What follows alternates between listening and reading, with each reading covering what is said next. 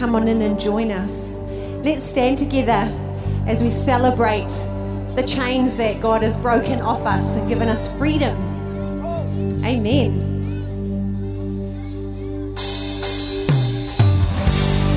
Chains are broken, you have spoken. It is finished on the cross. Now I'm living in your freedom. Jesus, you have set me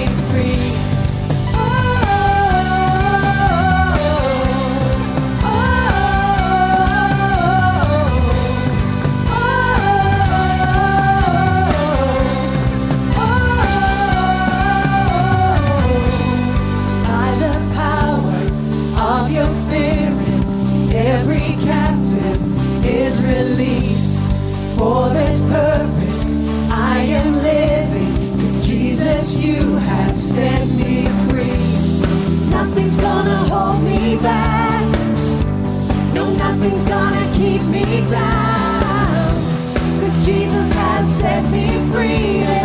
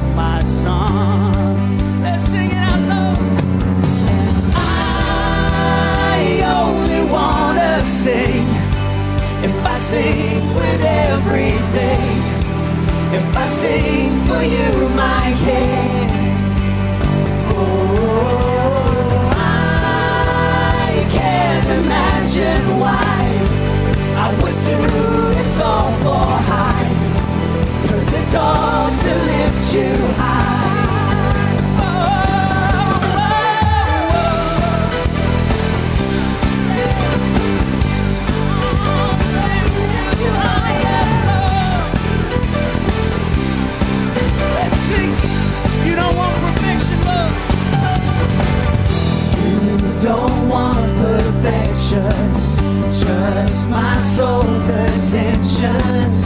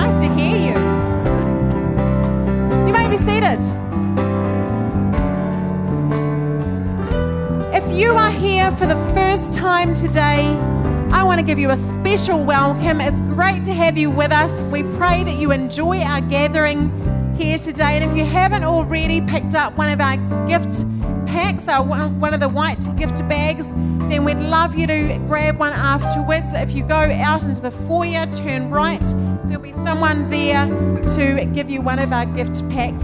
So enjoy the gathering with us today. Church, how about you welcome our guests with us today?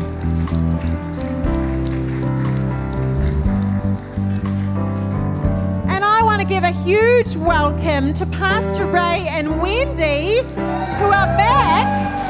They're back, yes. Woo!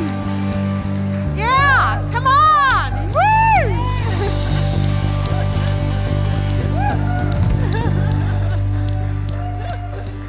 yeah, come on. It's amazing to have you back with us, Pastor Ray and Wendy. Oh my goodness, it's so good to have you back. we had a fantastic 9 a.m. gathering. Pastor Ray is sharing, so you're in for a great message this morning, and he's got so much to share from, from their incredible trip away. And, and Wendy did lead communion beautifully at the 9 a.m. Thank you, Wendy. Um, MJ is going to be leading communion here at the 10:30, so that's going to be going to be great.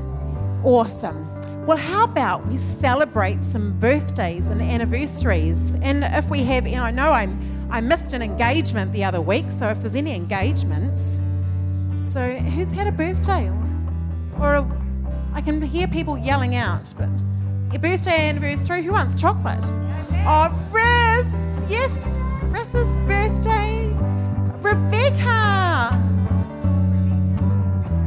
Wedding anniversary. Happy birthday!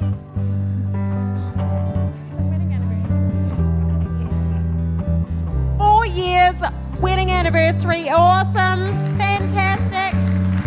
Have we missed anyone? Seven.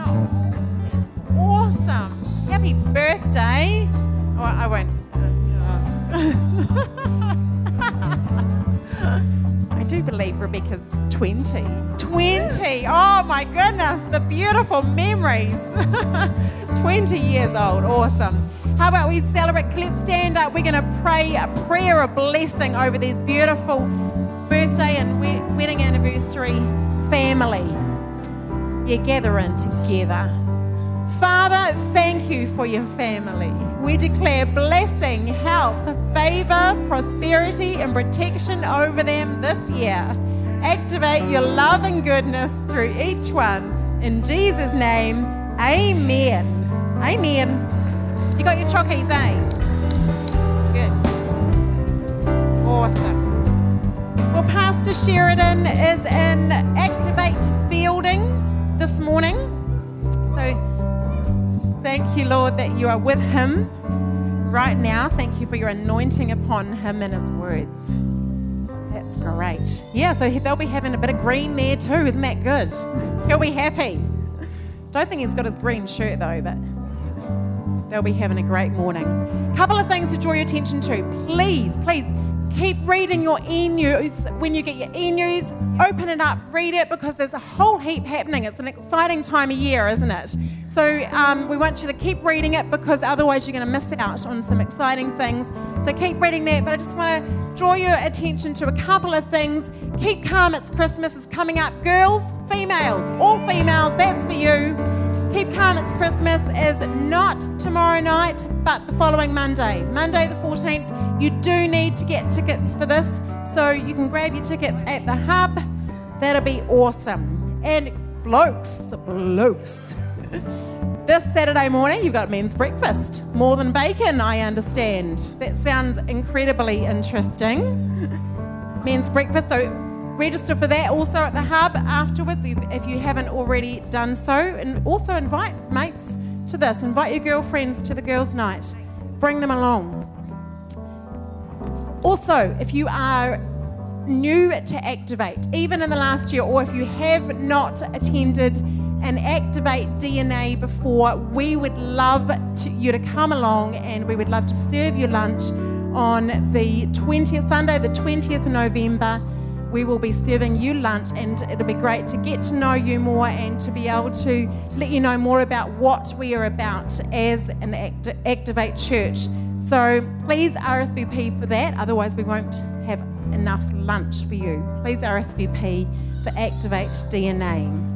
Last week, we received the vision offering. Pastor Sheridan spoke into the vision offering, and, and that was awesome, wasn't it? Fantastic to, to look ahead, look into our vision. And uh, so, if you were not here last week, we don't want you to miss out because this is something that we do together as a church family. So, we're going to be giving opportunity to uh, sow into that vision offering later in the gathering. Also, if you haven't received any of the uh, the campus flyers, they are available in the foyer there. So please pick up one of those as well, and that's going to uh, let you know all of the details about it. But it's incredibly exciting. So you may like to prepare yourself for that, which will be happening later on. Also, you might have found on your seats the the uh, volunteers lunch details. If you're a volunteer in any way at all, we want to serve you lunch. It would be great to be able to say thank you to you because we wouldn't be able to do this without volunteers. So please, please, please, please, please RSVP for that because we want plenty of food for all of us. Uh, so get your RSVP in. We're going to have lunch together. Celebrate you. Isn't that good? We've had a fantastic month of CIA. There's been some fantastic stories coming in. I know that there's lots of um, initiatives that I haven't heard about yet, but I've been hearing some of them, and we've been doing some great things together as a church. Uh, the light party took place on Monday night. Wow, that was amazing, wasn't it? Whew, yeah. The, this place was packed over 400 kids. The foyer was packed with I don't know how many parents. If you, over 400 kids, you can imagine how many parents there were, and they were loving that tea and coffee and all of that cake. They were loving it. I tell you, I think we ran out. But it was, it was amazing. Beautiful to meet so many lovely people. Some of you might be here today, but it was a great, great fun. I was like, oh man, if I was a kid, I would have been wanting to be in here. Amazing. So thank you, church, for, for your involvement in CIA, Church in Action, over October. We're going to continue on doesn't just happen in October, does it? We continue on in that. But let's turn our eyes to the screen because we've got a few pictures for over the month of October. Have a look.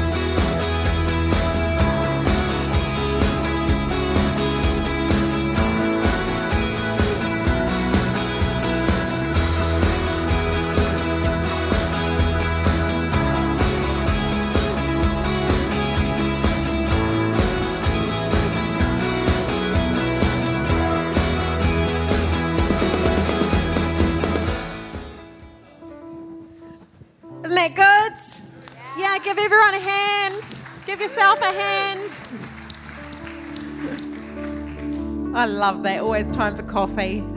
Even Pastor Ray got in and enjoyed coffee. it's important, isn't it?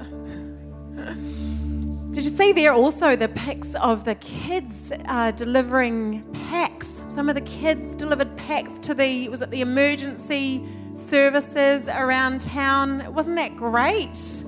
And we had uh, some people from those. Um, I think it was the a&E or somewhere, somewhere they posted up on on uh, to our Facebook page, the church's Facebook page, saying thank you so much. We were, you know, really struggling, having a bad day at work, because it was sunny outside and everything. And then the, these kids come in and just say, We just want to bless you. Isn't that cool? It's awesome. So they were like, Thank you, Activate. We love Activate. Isn't that great? Fantastic. Let's keep on taking the initiative to bless our community. Yeah. Well, the kids are going to go and have an amazing time this morning. What's in store? Christmas carols. Bring it on. It's not far away. God bless the children as they go, bless the leaders. We love and appreciate the leaders. We have 5 to 12 year olds going that way, and the younger ones going that way. Anyone under five going that way. Say hi to the person next to you. Introduce yourself to them.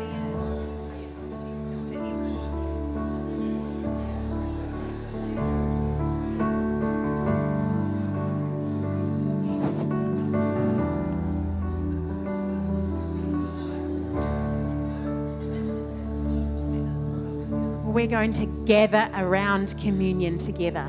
I love that. Yeah. Don't you love it? Love gathering around communion. Jesus said, Come on, let's do this. Do this. Whenever we meet, let's do this. Let's gather around communion and celebrate communion. So, how about you give MJ a huge hand as he comes? Thank you, MJ. Good morning, church. I won't go into the game this morning. I only saw the first half, so I won't spoil it for the rest of you. Um, you know, this uh, morning I'm going to do it a little bit differently because I'm not going to talk out of the, the New Testament. I'm going to talk out of the Old Testament. And, um, you know, every so often we have the opportunity to gather together and take the emblems which represents the blood of Jesus and the body of Christ. And we remember what it means to all of us.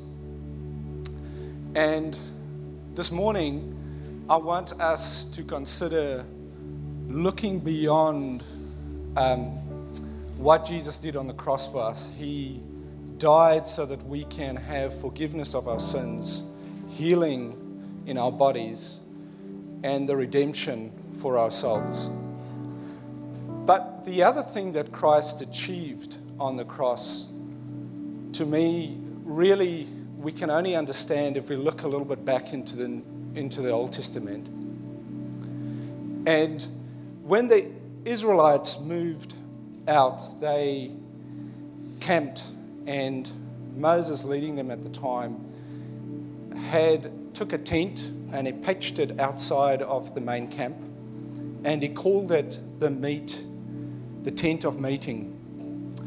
And he went to the tent, and when he entered the tent to talk to God, the column, whether it be fire or cloud, used to come and surround that tent. And the Israelites knew that was the time when Moses was talking to God. And in one point, it references that when Moses came out of that tent, which he didn't realize, he used to shine. There used to be a radiance from him like a light. And it was very obvious that there was a meeting, and that's why the, that specific tent was called the tent of meeting. I want us to just read out of Exodus 33 15 and 18. Then Moses said to him, If your presence does not go with us, do not send us up from here. How will anyone know that you are pleased with me and with your people unless you go with us? What else will distinguish me and your people from all the other people on the face of the earth? And the Lord said to Moses, I will do the very thing you have asked because I am pleased with you, and I know you by name. Then Moses said, Now show me your glory.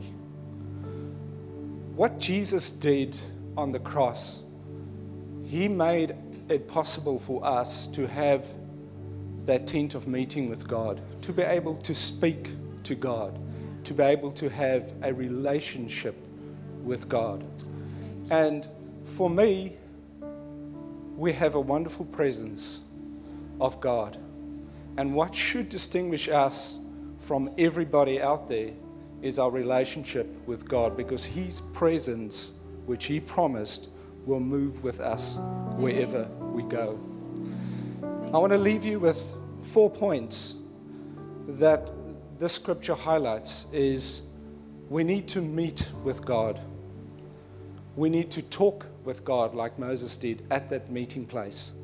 We need to find his presence so that his presence can go with us. And then we need to ask God to show us his glory. Let's close our eyes and we pray together. Father, thank you for your presence. Thank you that you never leave us nor forsake us.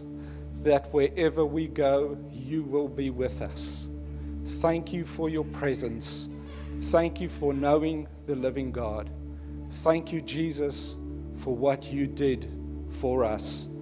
And we thank you in this morning and we remember that in Jesus' name. Amen. Please take the emblems at your time.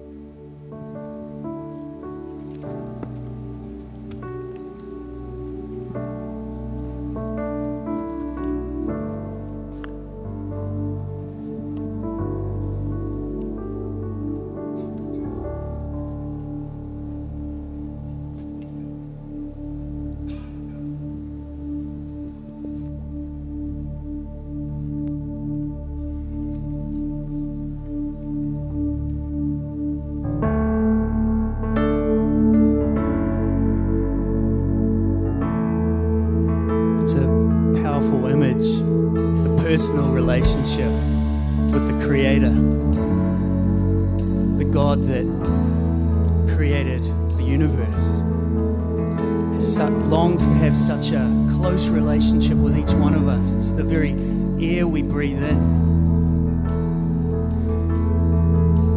When we were thinking about the songs for the service this morning, this next song, I feel God said the word refreshment to me. And it may be this morning that you need some physical refreshment. Maybe you're sick or you're exhausted or you're just tired. The Lord longs to meet with you. Meet with Him this morning. Maybe it's a prayer that you've been praying. It could even be for years. The Lord wants to encourage you that He wants to meet with you. So I invite you now to stand to your feet as we sing this song.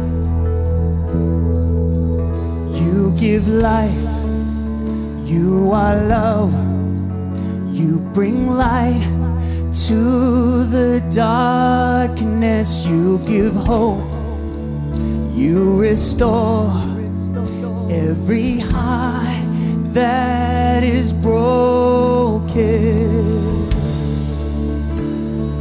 Great are you, Lord. It's your breath in our lungs, so we pour pour out our praise. It's your breath in our lungs. So we pour out our praise to you only. Oh, we do, Lord. Oh, we pour out our praise, Lord. Let's join together. You give life. You give life. You are love. You bring light to the darkness. You give hope. You restore every heart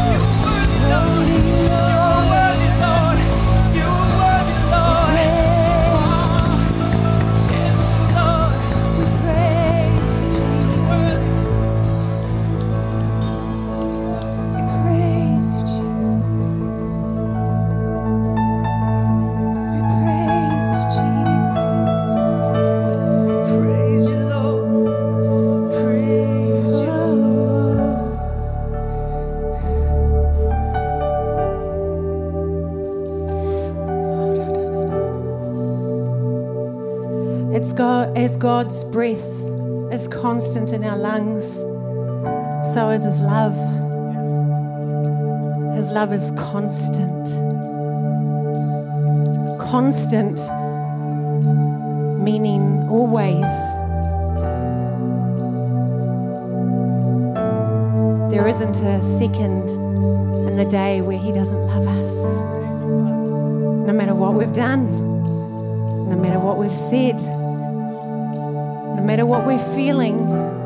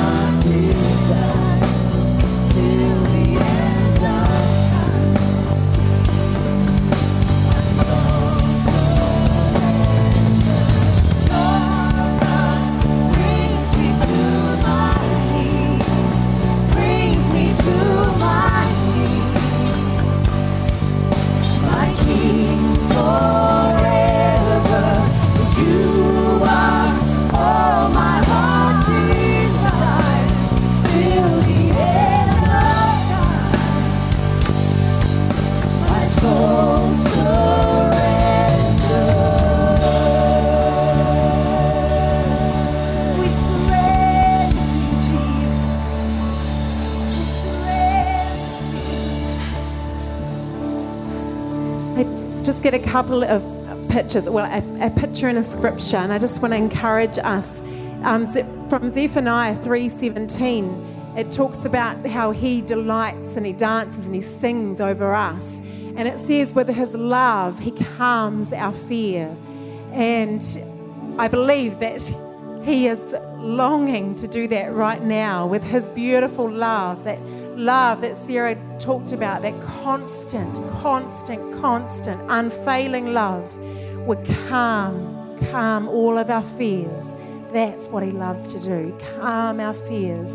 And then I get the picture of um, one of those really, really nice showers, and, and you can adjust, you know, the, the strength of it, you know, with the, the dial or whatever it is. I don't have one, but if you do, you know, you know. And you can and you can have it really strong pouring down, or you can have it lighter. And I, I get that picture of that he just wants us to stand under that constant love poured out and we can adjust the strength you know you feel like you need it just really strong on your maybe on your head or your shoulders or just let it pour it out. Or if you feel like you're just needing it just softly, He longs to pour it out. He's constant, His, his constant love poured out upon us. And also, He is right here. He is right here. Just as that picture of the shower, the water touching us, He is right there with you. So I want you to get a picture of Him right now, right there in front of you, right there around you, arms around you, whatever it may be, He's right there, close. It's, he longs for you to know that He is right here, right here, close, just as that water is raining down upon you. He is close. He is even closer than that. He is right here, and His love would pour down upon you. His love would calm all your fears. How about as just as the music is playing, maybe as the as we sing that again, we just continue to enjoy what Father God wants to do right now, to pour out, for us to stand under His love, for to be in, in His near, in that closeness, to calm our fears. Thank you, Father. brings me to my knees. My King forever,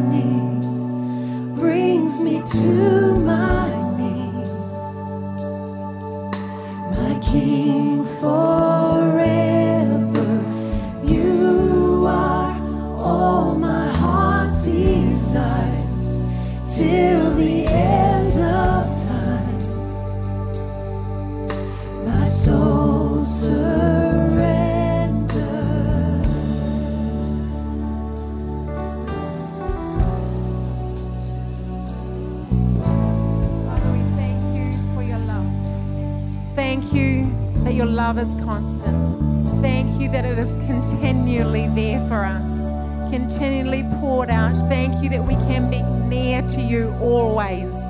Thank you that you are with us always. Thank you that you delight in us. Thank you that you uh, calm our fears as you pour your love out, that you calm our fears.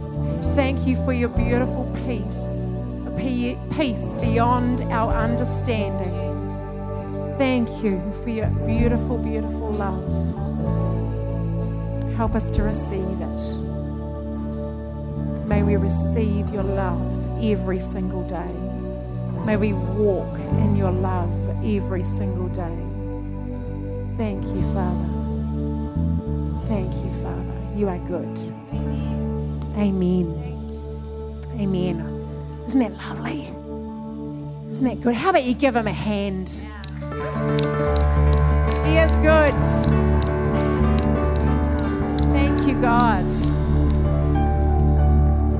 Beautiful. We're going to continue in this beautiful atmosphere of His love. It's a privilege, isn't it? We get to continue in His love. Wow. Wow. I want you to give Pastor Ray the biggest hand ever as he comes and shares with us, with us this morning. Thank you, Jen.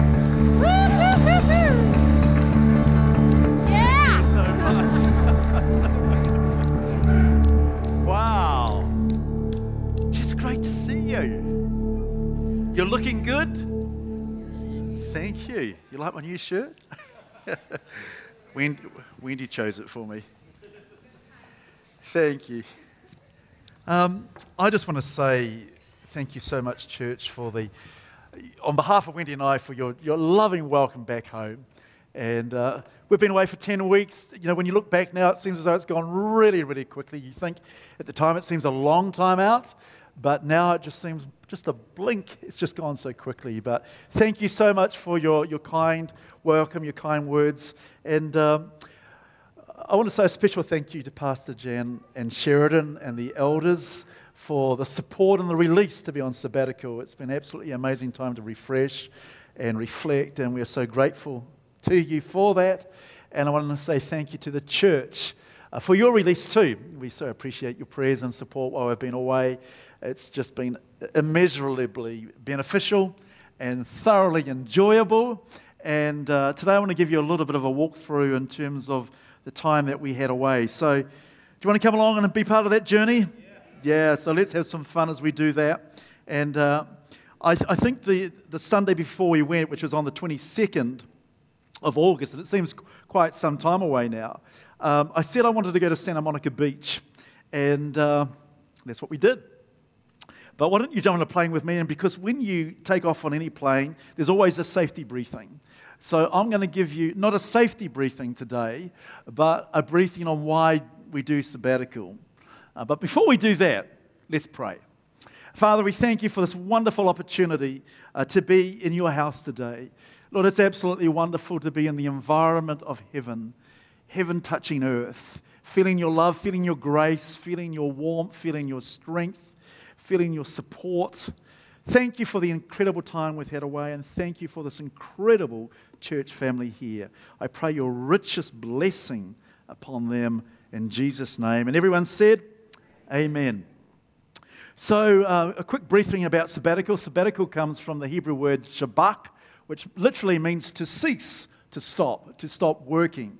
And sabbaticals typically run from one week to 12 months. Sometimes they can even be longer than that. And a good sabbatical is made up of four things. The first thing is rest, having a good rest.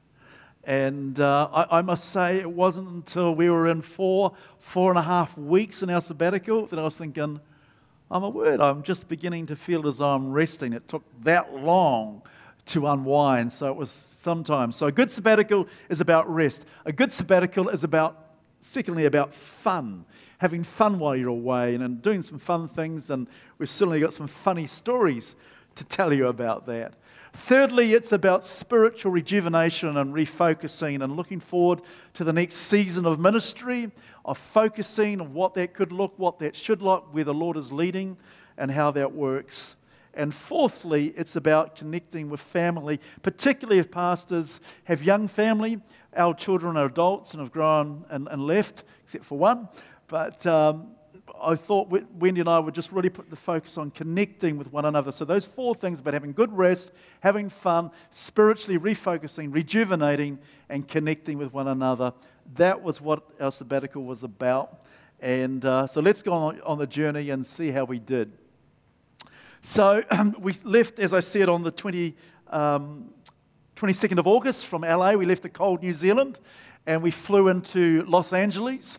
And the first thing I wanted to do was to get a car and go, I think I mentioned to you, go to Santa Monica Beach. I've always dreamed of doing that. That's what we did. And uh, we walked out to the beach. There's a lot of sand. It's about 200, 250 meters of sand. We walk out to the sand, to the water, and I go, Look, Wendy, Wendy, look. There's fins. There's sharks in the water.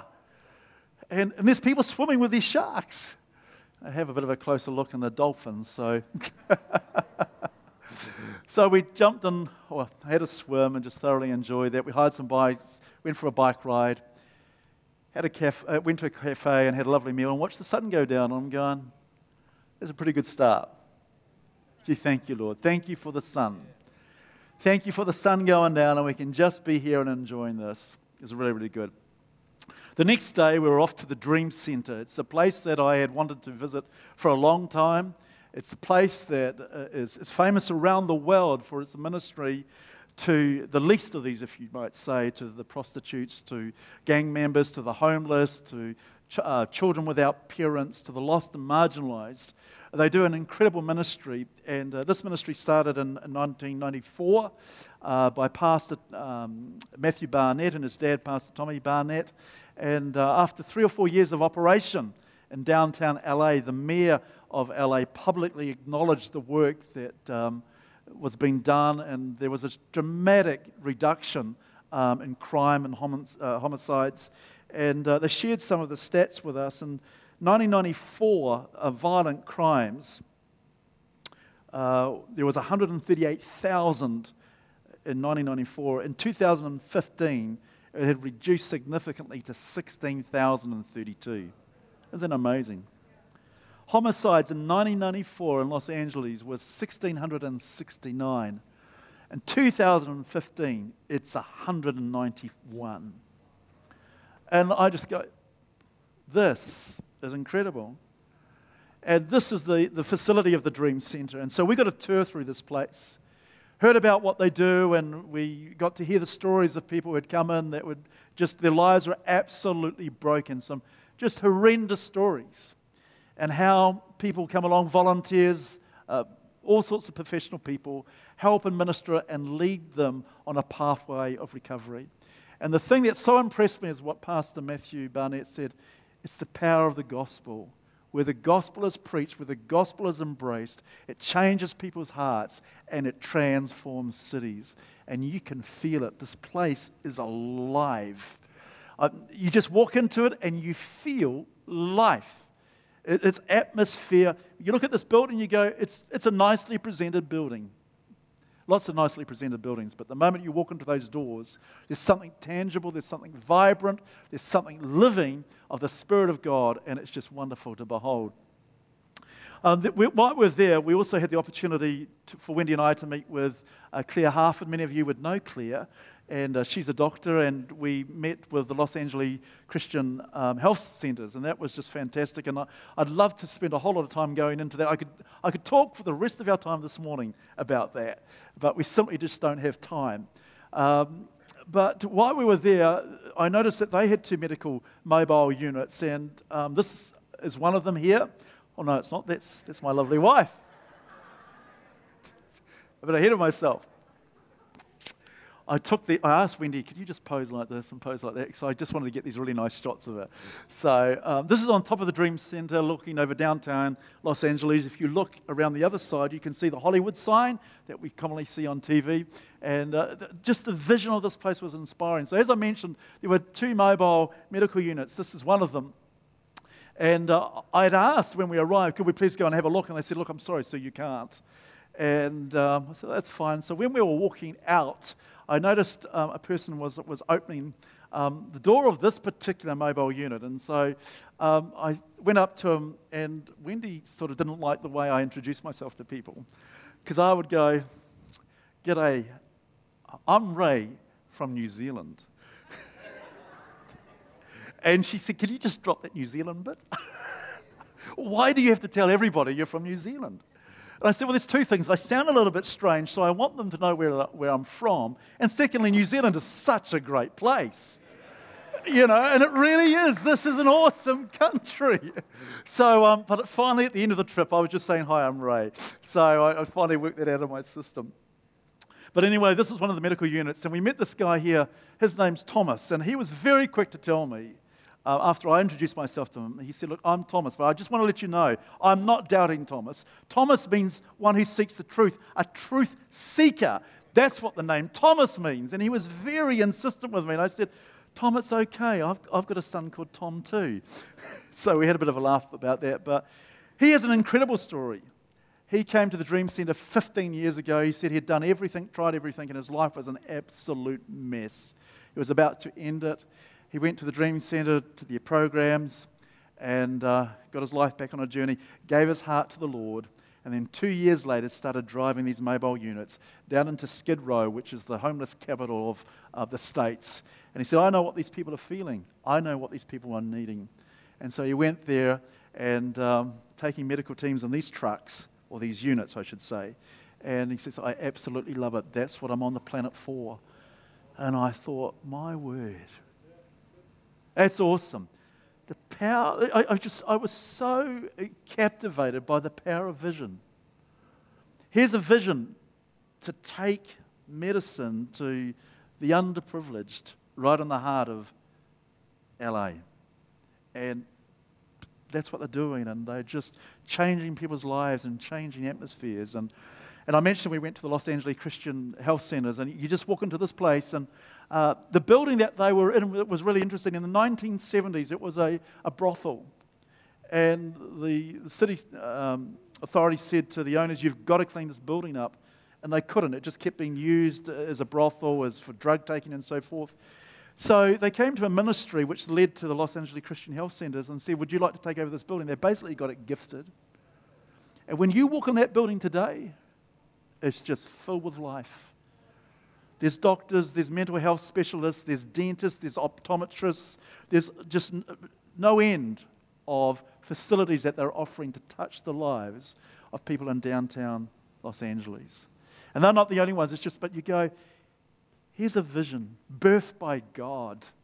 It's changing a city.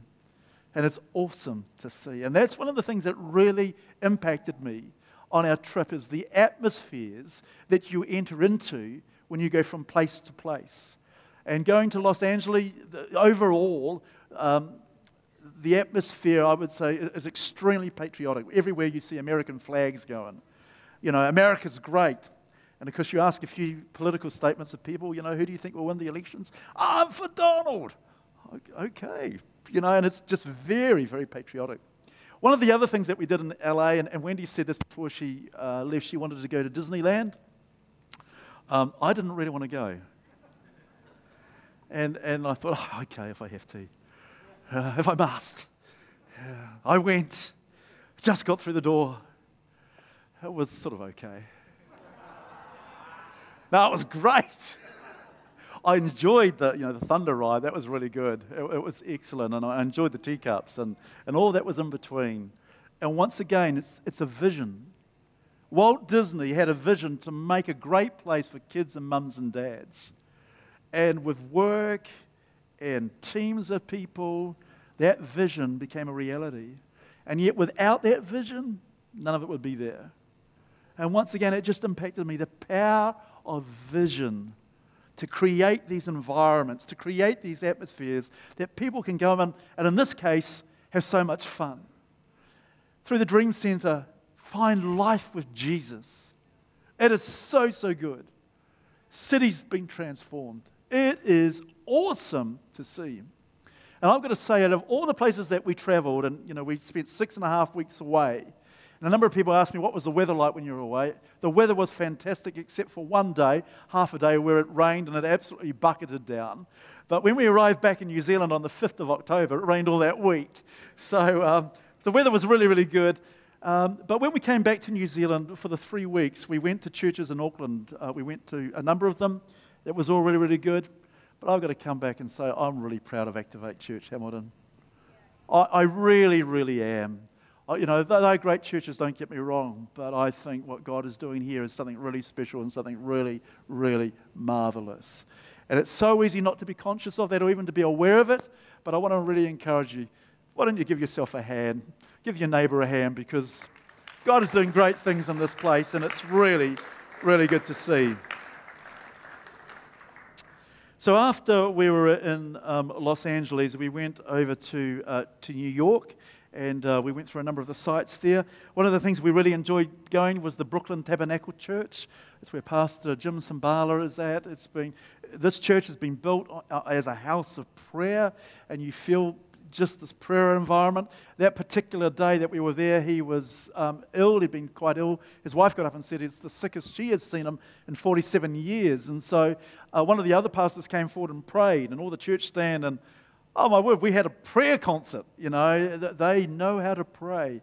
And so they had three services on a Sunday a 9, 11, and a 1. Uh, we went to the 9 a.m. We were traveling from New Jersey, so it was a little bit of a distance to travel. And we got there at three minutes to nine. And the place was packed. And so we were directed to um, some spare seats, about half a dozen at the very back, the bottom auditorium. And uh, there we were, and I thought, well, this is fantastic. I'm going to I'm to take some photos. So I came out with my phone, and I, mean, I took thousands of photos when I was away. I was always taking photos. So I was taking photos, I was taking videos, and, and all that sort of thing. And then, then I saw this usher going, and he pointed his finger at me, no photography. Okay, that's fine. Then the person sitting next to me um, pulled out their you know, church order of service notice thing and on the top in capital letters pointed at it with a finger on it saying, no photography. I thought, should I take a photo of that too?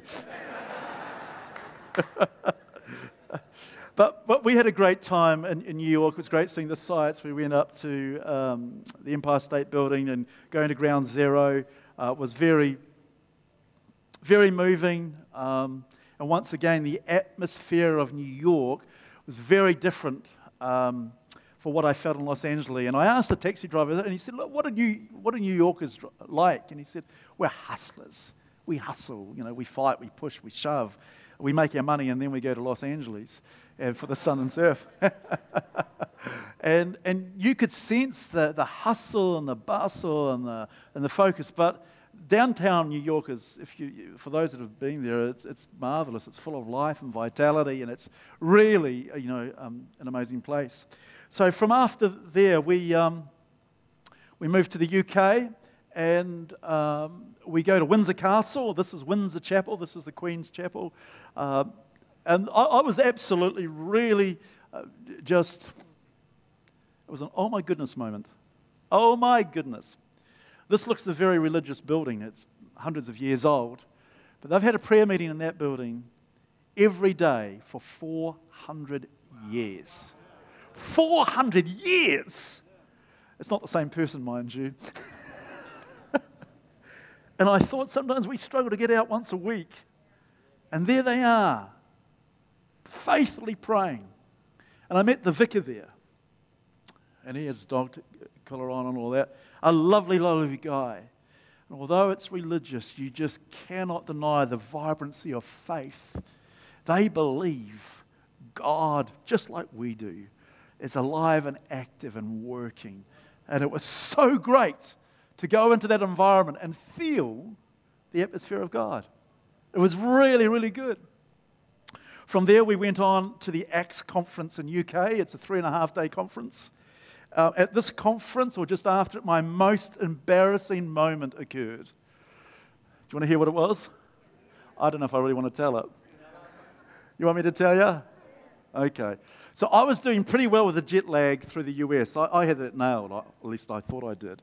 I get to the UK, I'm waking up at two or three in the morning. I am bright and bushy eyed, ready to go. And so we go through the conference. It's three and a half days long. It's great, but you get a bit fatigued at the end of it. And when it's over, we go off and have some lunch. And when he said, let's go to the mall and do some shopping, I'm going, that's fine. I'll find a bookshop. And I find this fantastic bookshop. There's books forever, and there's comfy chairs to sit in. you can see what's coming. So I grab my books and I sit down and I'm going, oh no. And then one of the, you know, the, the cashiers walks by and yeah, I'm, I'm awake. It's okay. Don't have to worry about me.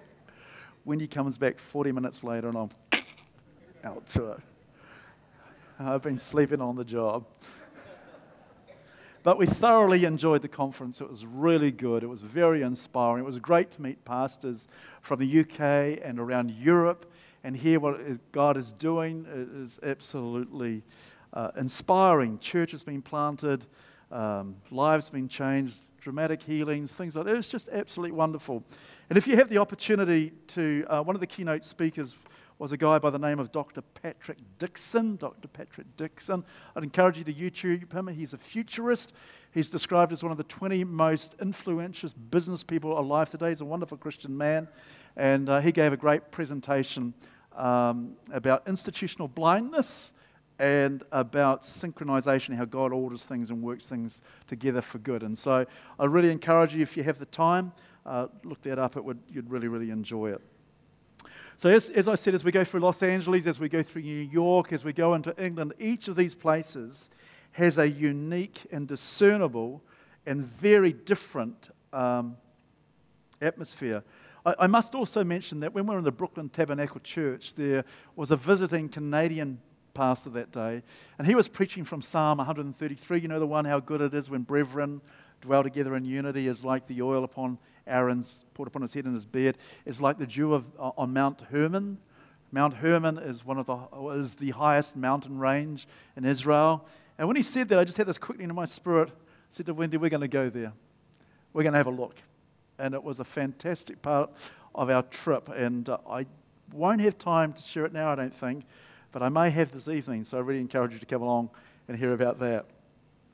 So after the UK,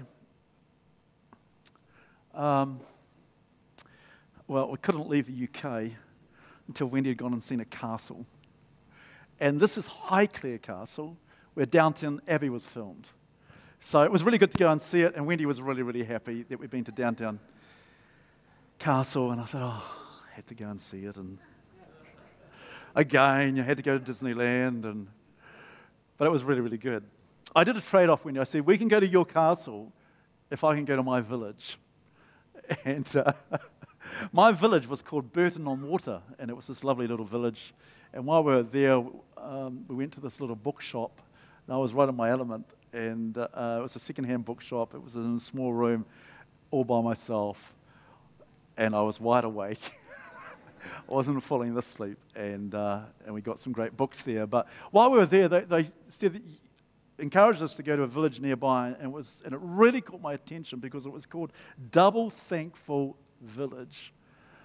Double, th- and, and as soon as I saw, I, I've never heard of a place called Thankful Village, let alone Double Thankful Village. And next to Double Thankful Village, they also have a village called Thankful Village. And, and um, Thanksgiving is a really, really big deal for me. I really believe in it. It's something I've really tried hard uh, and uh, impressed upon my children. I've shared about it here. I really believe in it. So when I saw Double Thankful Village, I thought, we're going.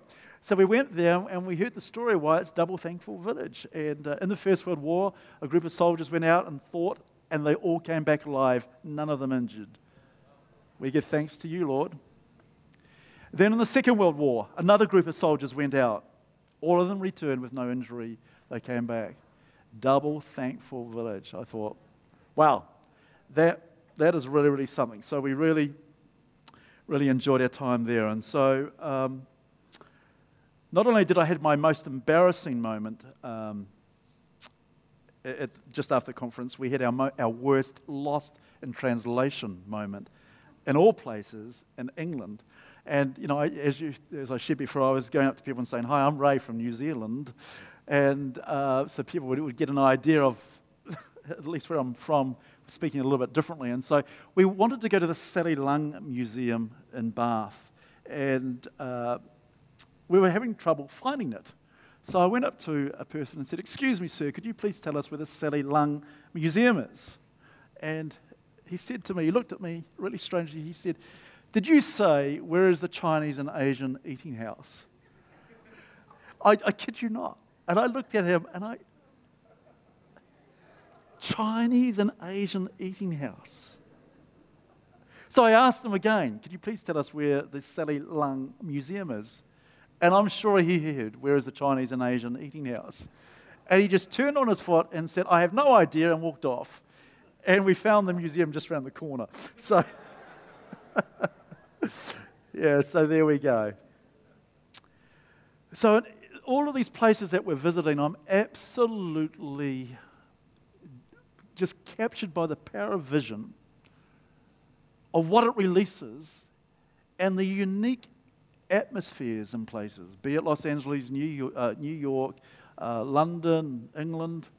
Um, and then we head to our next place, uh, to Greece. And this is, and it was lovely. This is where, where we met with Guy and Nicole for the tour through the southern part of Greece, and it was absolutely lovely to do. And so, and part of that tour, we went to Ephesus, we went to Athens, we went to Thessalonica, where the Apostle Paul wrote the letter to the church of Thessalonica, first and second uh, Thessalonians. Then we went to Vera. In biblical times, it was called Bera. Now it's called Vera. And then we drove across to Kavala. In biblical times, it was called Neapolis, where Paul uh, came into the port there and traveled about 15 to 20 Ks and planted the first church in Europe, which was the church at Philippi, which was very, very special and very meaningful for me. But we had the great joy of going to Ephesus. And Ephesus had a population in biblical times when the Apostle Paul was there. The Apostle Paul was there for three years ministering had a population of around 250 to 300,000 people. It was one of the most important cities in the ancient world at its time. It was on the coast, although um, nowadays that coastal port is all silted up, and rather than the sea being very close to it on its back doorstep, so to speak, now it's over 15 k's away as the area is silted up. Um, it had a very sophisticated uh, system for distributing water throughout the city, and uh, we'll hear a little bit more about that. And of course, you can read about the church at Ephesus in Acts chapter 17. So I really encourage you, if you've got time afterwards, to read Acts 17. It'll give you the story of Paul in Ephesus. Of course, the book of Ephesians was written to the church that was based in the city of Ephesus. And in Revelations chapter 2 and 3, we have the letter to the seven churches. One of those seven churches is the, churches, the church of Ephesus. So Ephesus has a really significant place in biblical history. And uh, one of the things as we're winding our way through the ruins, and, the, and, these ruins, I would have to say, are the best, and I've heard it from others, would be the best ruins, ancient ruins in the world. Uh, in really good condition and really good order. And um, as you're meandering through um, the upper part of the city, and then you go down this uh, road, and as you're going down, there's an administrative area, there's houses, there's, there's shrines to uh, gods and this and that. It's very, obviously, a very paganistic uh, place. Then we come to this building here. This is the library. Now, bear in mind, I've been to three other libraries one in New York, one in the UK, and one on a Greek island. And every time I went there, they were closed. This time, I go to this library, it's open, but somebody's taken all the books. there are no books at all. And so I asked the librarian, Do you have a book on the seven wonders of the modern world? And she said, Yeah, it was taken out 2,000 years ago. but joking aside, it was really um, just amazing to see these sites. And because you'd walk through this, um, this area right here, and come into this is called the agora. This is their marketplace where they would trade vegetables and uh, fruit, clothing, furniture, a whole host of items, spices, and so on and so forth. It's a large area. Paul undoubtedly was, would have gone all through that without doubt. We had the privilege of going through um, one part of the, the city is the excavation of the terraced houses. And bear in mind, only 10% of this city has been excavated. So there's a huge amount that is yet to be excavated. So we had the privilege, and there were not many tours that went through these houses. And this, this here is a house here, and our guide, our tour guide that day, uh, she said it to us numerous times that she's a Muslim, but she knew her Christian history very well. And it was very apparent as she was going through, and she made this comment that uh, in a house like this, and it even could have been this house, church services were held in the time of the Apostle Paul. It's even possible that his letter to the church of Ephesians was read in this place. So you're just standing there and going, oh my goodness. Here's a letter written about 2,000 years ago from Paul when he was in prison to a group of believers that could be in a house like that, or even could be in that house, and it's highly possible. And you go, and it's, it's a surreal moment. I can tell you it's a surreal moment. Immediately adjacent to this, you can just see a bit of a mosaic there.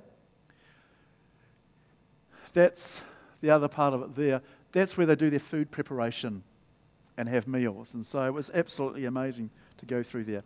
This is their um, look a little bit higher up, you can see the mosaics on the ground. Today, that would be like our carpet. It was their mosaics. They're absolutely beautiful. And on some walls, the walls were designed with water features where water, a cascade of water, would absolutely run down. And it was there to cool the home over summer. And so they had a very intricate system of water distribution. And you go, this is amazing. And there's another mosaic and wall decorations. This is the Harbour Street uh, which goes, well, would have gone to the port, which is now silted up. Cleopatra uh, evidently came up that, that road there, uh, which is amazing. And then in Acts uh, 17, you read about where Paul is caught up in a bit of an incident in Ephesus. And I've, I've got to say, I've always had respect for Paul, but the respect I have for him now is right through the roof. I'll describe it very respectfully. He's a freak. He honestly is. He's amazing. The, going through these different places, talking about atmospheres, I could imagine you'd be in Ephesus with all these shrines, all these false gods, all these paganisms. And one of the things I found about atmospheres is they affect, infect you, they get into you, they seep in. So when I'm in Los Angeles and you just sense all the patriotisms, I'm thinking, this is a thought that's going, America's great. It's seeping in. When we were in New York and, you know, you can see the hustle. We hustled over a couple of things. I'm going, I don't know if I'd do that in New Zealand. It's part of the environment. And so in Ephesus, this atmosphere is full of paganism, full of worship to false gods. And here's Paul coming in. He's swimming against the tide. He's filled with the Holy Spirit. He's proclaiming the good news of Jesus. He's saying, Turn away from darkness and come into the light. Turn away from death and come to life and vitality. God has a purpose for your life. And there were many that responded, but there was something that didn't. Particularly, there was a guy called Demetrius, and you can read about this in Acts. He's very upset. And he says, stirs up a whole fury in the city. And so they gather in that amphitheater. And you can read about this and, uh, in Acts 19. And here it goes in Acts 19, verse 30, And this just brings the scriptures alive. And it's just so amazing to go and see this. And it's so good to share it with you today in Acts 19 30, 31, Paul wanted to appear before the crowd. This is uh, this crowd of people that are in a furore. But the disciples would not let him. Even some of the officials of the province, friends of Paul, sent him a message begging him not to venture into the theater. That's the theater. It holds 20 or up to 25,000 people. Just amazing. Just on the left hand side was a gymnasium where Paul also preached in as Paul was there for three years. And of course, when the churches were first started, there were no church buildings really for about 200 years. So meeting in halls, um, a meeting in houses was the way that the church grew and developed. So it was just amazing to go, this is the very place where Paul was. But no tour of uh, Ephesus is complete without looking at this. and I, I guess you probably know what that is. Uh, uh, and man, there's, there's some story. In, in this public toilet, there are 50 of these toilets. And of course, people would uh, take their spot. I, have got to explain it to you because it's, when I first saw it, I thought, how does this work? So you get the first part, that, that's fine. And so you do whatever you have to do. Uh, we won't talk about that. But, um, but see this here. See that little gully there? Water runs through that. And what they used to do, if you were wealthy, there was an attendant who had a new sponge, never been used before. And you'd pay your money to him, and he would put the sponge through that little bit there and do what he had to do, and away you'd go. Public toilet. Unbelievable. And then, if you weren't so wealthy, the sponge was used. Uh, sorry, but you know, you've got to take the whole lot, don't you? I mean, we can have Paul in, in the theatre, we've got to go this. So it was just, uh, uh I'm going, let's move on. but I thought I had to share that with you. Yeah, so you'll be appreciative of that. After that, we, we traveled to Athens, and I'm going to very quickly just highlight some of this. Um, we, we don't we just simply won't have time to get through it all. But if you want to hear more, come back this evening at 6 p.m. And uh, for me, the trip to Israel, I mean, Greece was fantastic. Israel was, was amazing. So we go to Greece and the, uh, uh, Athens, and uh, I didn't take this particular photo, but I just want to give you um, an appreciation. This is the Acropolis, uh, the Parthenon. It's a temple. These are all temples to, to gods. And Acropolis means a crop uh, means a rock or a high place. Polis means the city. So in these big cities, they would go to the highest places and they would build these temples uh, for these false de- deities. And so it was a, a, polytheistic society. It was just pagan gods everywhere. And it's you just once again, you just go everywhere you look. There's shrines, there's temples. And Paul was in the midst of this. And that's a, a picture of the, the Parthenon. And, and then there was these two models that popped up. Oh, sorry, not yet. Um, that's an amphitheatre that's used today, uh, where singers and musicians from around the world, it's been uh, restored, or the seating has anyway, and it's just absolutely amazing. Here are the two models. Uh, it's on the top, it's lovely. It was lovely having Guy and Nicole with us. And of course, I can't leave out Guy, so there's Guy. so that's on um, Rhodes, an island in Greek island. So it was just lovely. I love both those photos. Aren't they good? They look really, really good. They really, really do. So up on the Acropolis, looking down at that building there, that's a temple that later became a church. But in Acts 17, you read Paul is greatly troubled by all the idols that are in the city. And Paul is walking through this area here. It's called the Agora, the marketplace. So over his shoulder is this massive Acropolis. All these pagan gods. The atmosphere is just full of idolatry. Absolutely full of it. Now, let me give you, I'll try and use this analogy. If you're talking to your neighbor about church, now they haven't been to church, or hardly ever been to church, and they ask what your church is like, and we would say, maybe we'd say this look, it's on the corner of uh, Wairere Drive and Bisley Road, and um, he'd say, What do you do? Well, we, we sing, and somebody you know, shares a message, and we have coffee. It's, it's a great time. You should come along one time. And they go, Yeah, that sounds cool. So, what is being described as tangible things? But when they come, they're not interested in the tangible things. They're interested in intangible things because they're more concerned will somebody say hello to me? Will somebody be friendly to me? So they walk through and they come and sit. This is your neighbor. They come and sit in the auditorium here. And the singing begins. And they have, all of a sudden, they don't know why, but tears are streaming down their face. And then they hear a message preached and they think you have told the person speaking about their personal issues.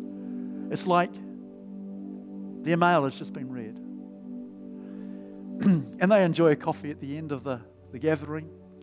And they come up to you and say, You never told me church was like that. This is incredible. The atmosphere of this place. I walk through the door, and for the first time since, I don't know, I feel love. Do you know what it's like to feel love when you haven't felt it for such a long time? In my mind, it, it just feels like the fog is gone the, the atmosphere of this place. It's really something special, isn't it? Atmosphere. Well, you think about Paul in an atmosphere of absolute paganism, and he's filled with the fire and the Spirit of God. And he says, I go through and see all your idols, but I see you have a shrine to the unknown God. Let me tell you who He is. You know, church, there's a whole lot of people that have got all sorts of idols in their lives that need to hear about what is to them the unknown God, the good news of Jesus. And so I'm going to wrap things up now. Have I got one more photo of Athens? Oh, I just have to show you this. One of the amazing things around Greece and around the ancient world, and the Apostle Paul, transportation was challenging and transportation was difficult. And I saw this photo here. There's donkeys and mules everywhere, but I called these guys my free, three amigos. They were just waiting there for me to take a photo of them, and I said, You're on. And uh, can you just come a little bit further forward? And one did. That's far enough, I said. And I took the photo. And so um, it was just great to, great to see. So we haven't got time to talk about Philippi. We haven't got time to talk about Israel, but I really encourage you to come back this evening. But the things uh, that I can honestly say, those four things, did we rest? We certainly feel as though we've had a great rest. Have we spiritually refocused and, and, and rejuvenated? Yes. And there's a lot more to share about that. I haven't even touched on that. Did we have fun? We sure did. Did we connect at a, a place at a fresh and new level? Yeah, we did. It was really good. And the thought I want to leave with you today is that atmospheres are powerful because atmospheres infect us, atmospheres get into us. And the wonderful thing about this place is the atmosphere of God, and we need to share it with our neighbors, with our workmates, with the people that are on the highways and byways. And one of the things I realized is vision is a tangible expression, it's something that is tangible, you can see it. Atmosphere is intangible, it's something that you feel. And we have this wonderful opportunity that the Lord is presenting before us, which Pastor Sheridan shared on last week about the campus over at Ruakura Road. A campus that's going to be a home for people, a church for our community, a place that has education and medical and social, a place of activating community transformation. Because whenever, wherever, we have the atmosphere of Jesus, being like Jesus. And that means we fight against the tide. And I look at Paul and I go, Paul, you're amazing. I haven't even started talking about Jesus. that, that's just another level again. And so I want to encourage us that we're all leaders here today. And one thing leaders all do is act. They step forward. They go, Yes, I'm in the game. And so I want to really encourage you as we give, let's give generously as we sow into the, village, the, the vision of the campus becoming a reality. And that the atmosphere of heaven would be in this city and the kingdom of God expanding, touching and transforming lives. So we see crime diminish dramatically. So we have stories like I've shared where people's lives being absolutely changed. So your neighbors would come into this place and go, the atmosphere here, oh my word, we've got to tell all our neighborhood about. It's a great vision to, to sow into, is it not? And we're in it together forever. Amen. God is good. He really, really is. So, can I encourage us? Let's close our eyes and bow our heads and I'll pray, and, and then the, the host team will come and receive the vision offering. Father, we thank you for the incredible opportunity it is to be in your house today. Lord, I want to thank you for vision. Jesus, I thank you for the vision that was set before you that you enjoyed the, uh, endured the cross and despising the shame, you sat down at the right hand of the Father, at the right hand of the throne of God. So, Father, as we would give, I pray that we would give it generously. I pray that, Lord, we would all participate, whether it's small or large, to see a footprint, a thumbprint of the kingdom of God expressed upon this city, that the atmosphere of this place would be changed for good and that it would be easy for people to find Jesus as their Lord and Savior. So, Father, we thank you for this incredible privilege in Jesus' name to be part of this story with you. And everyone said, Amen. God bless you. Thank you, church.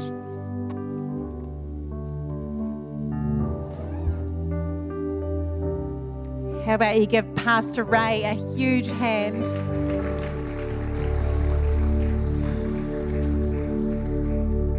Thank you, hosts. Well, it's so good to hear what he's been up to, what him and Wendy have been up to. So good to, did I say before? So good to have you back. Just in case you didn't hear it, so good to have you back. So fantastic. Well, we're going to hear a little bit more tonight. 6 p.m. is in the youth hall. 6 p.m. is in the youth hall tonight. So if you can you can still come in the front and then go round. And we're going to meet out there. So that's going to be fun tonight, 6 p.m. in the youth hall. Parents, can I just remind you to pick up your children when we finish? no, not that any of you would leave them here. I know you wouldn't do that. You love them so much. But a question for you to share with your children afterwards is what was your favourite part of CIA? That'll be interesting to hear their response. They might ask you the same question. So, what was your favourite part of CIA? You might like to ask someone that over lunch today. Also, thank you, church. Thank you for your giving now into the vision offering. It's fantastic, exciting together as we look forward together and sow into this.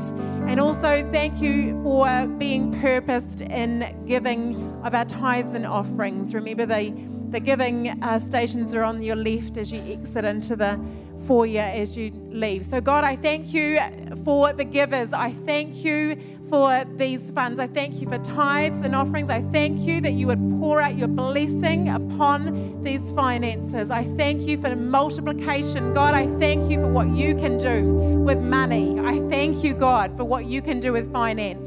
We, we thank you for community transformation taking place. We thank you uh, that you would uh, uh, bless this seed as we offer this to you. In Jesus' name, pour out your blessing upon every home. In Jesus' name.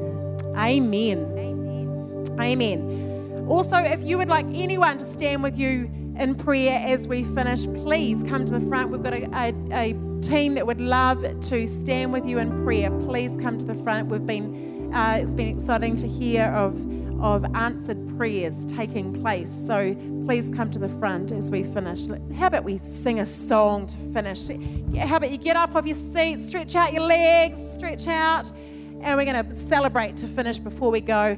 Hope to see you tonight at 6 p.m. Otherwise, have an amazing day, amazing week. God bless.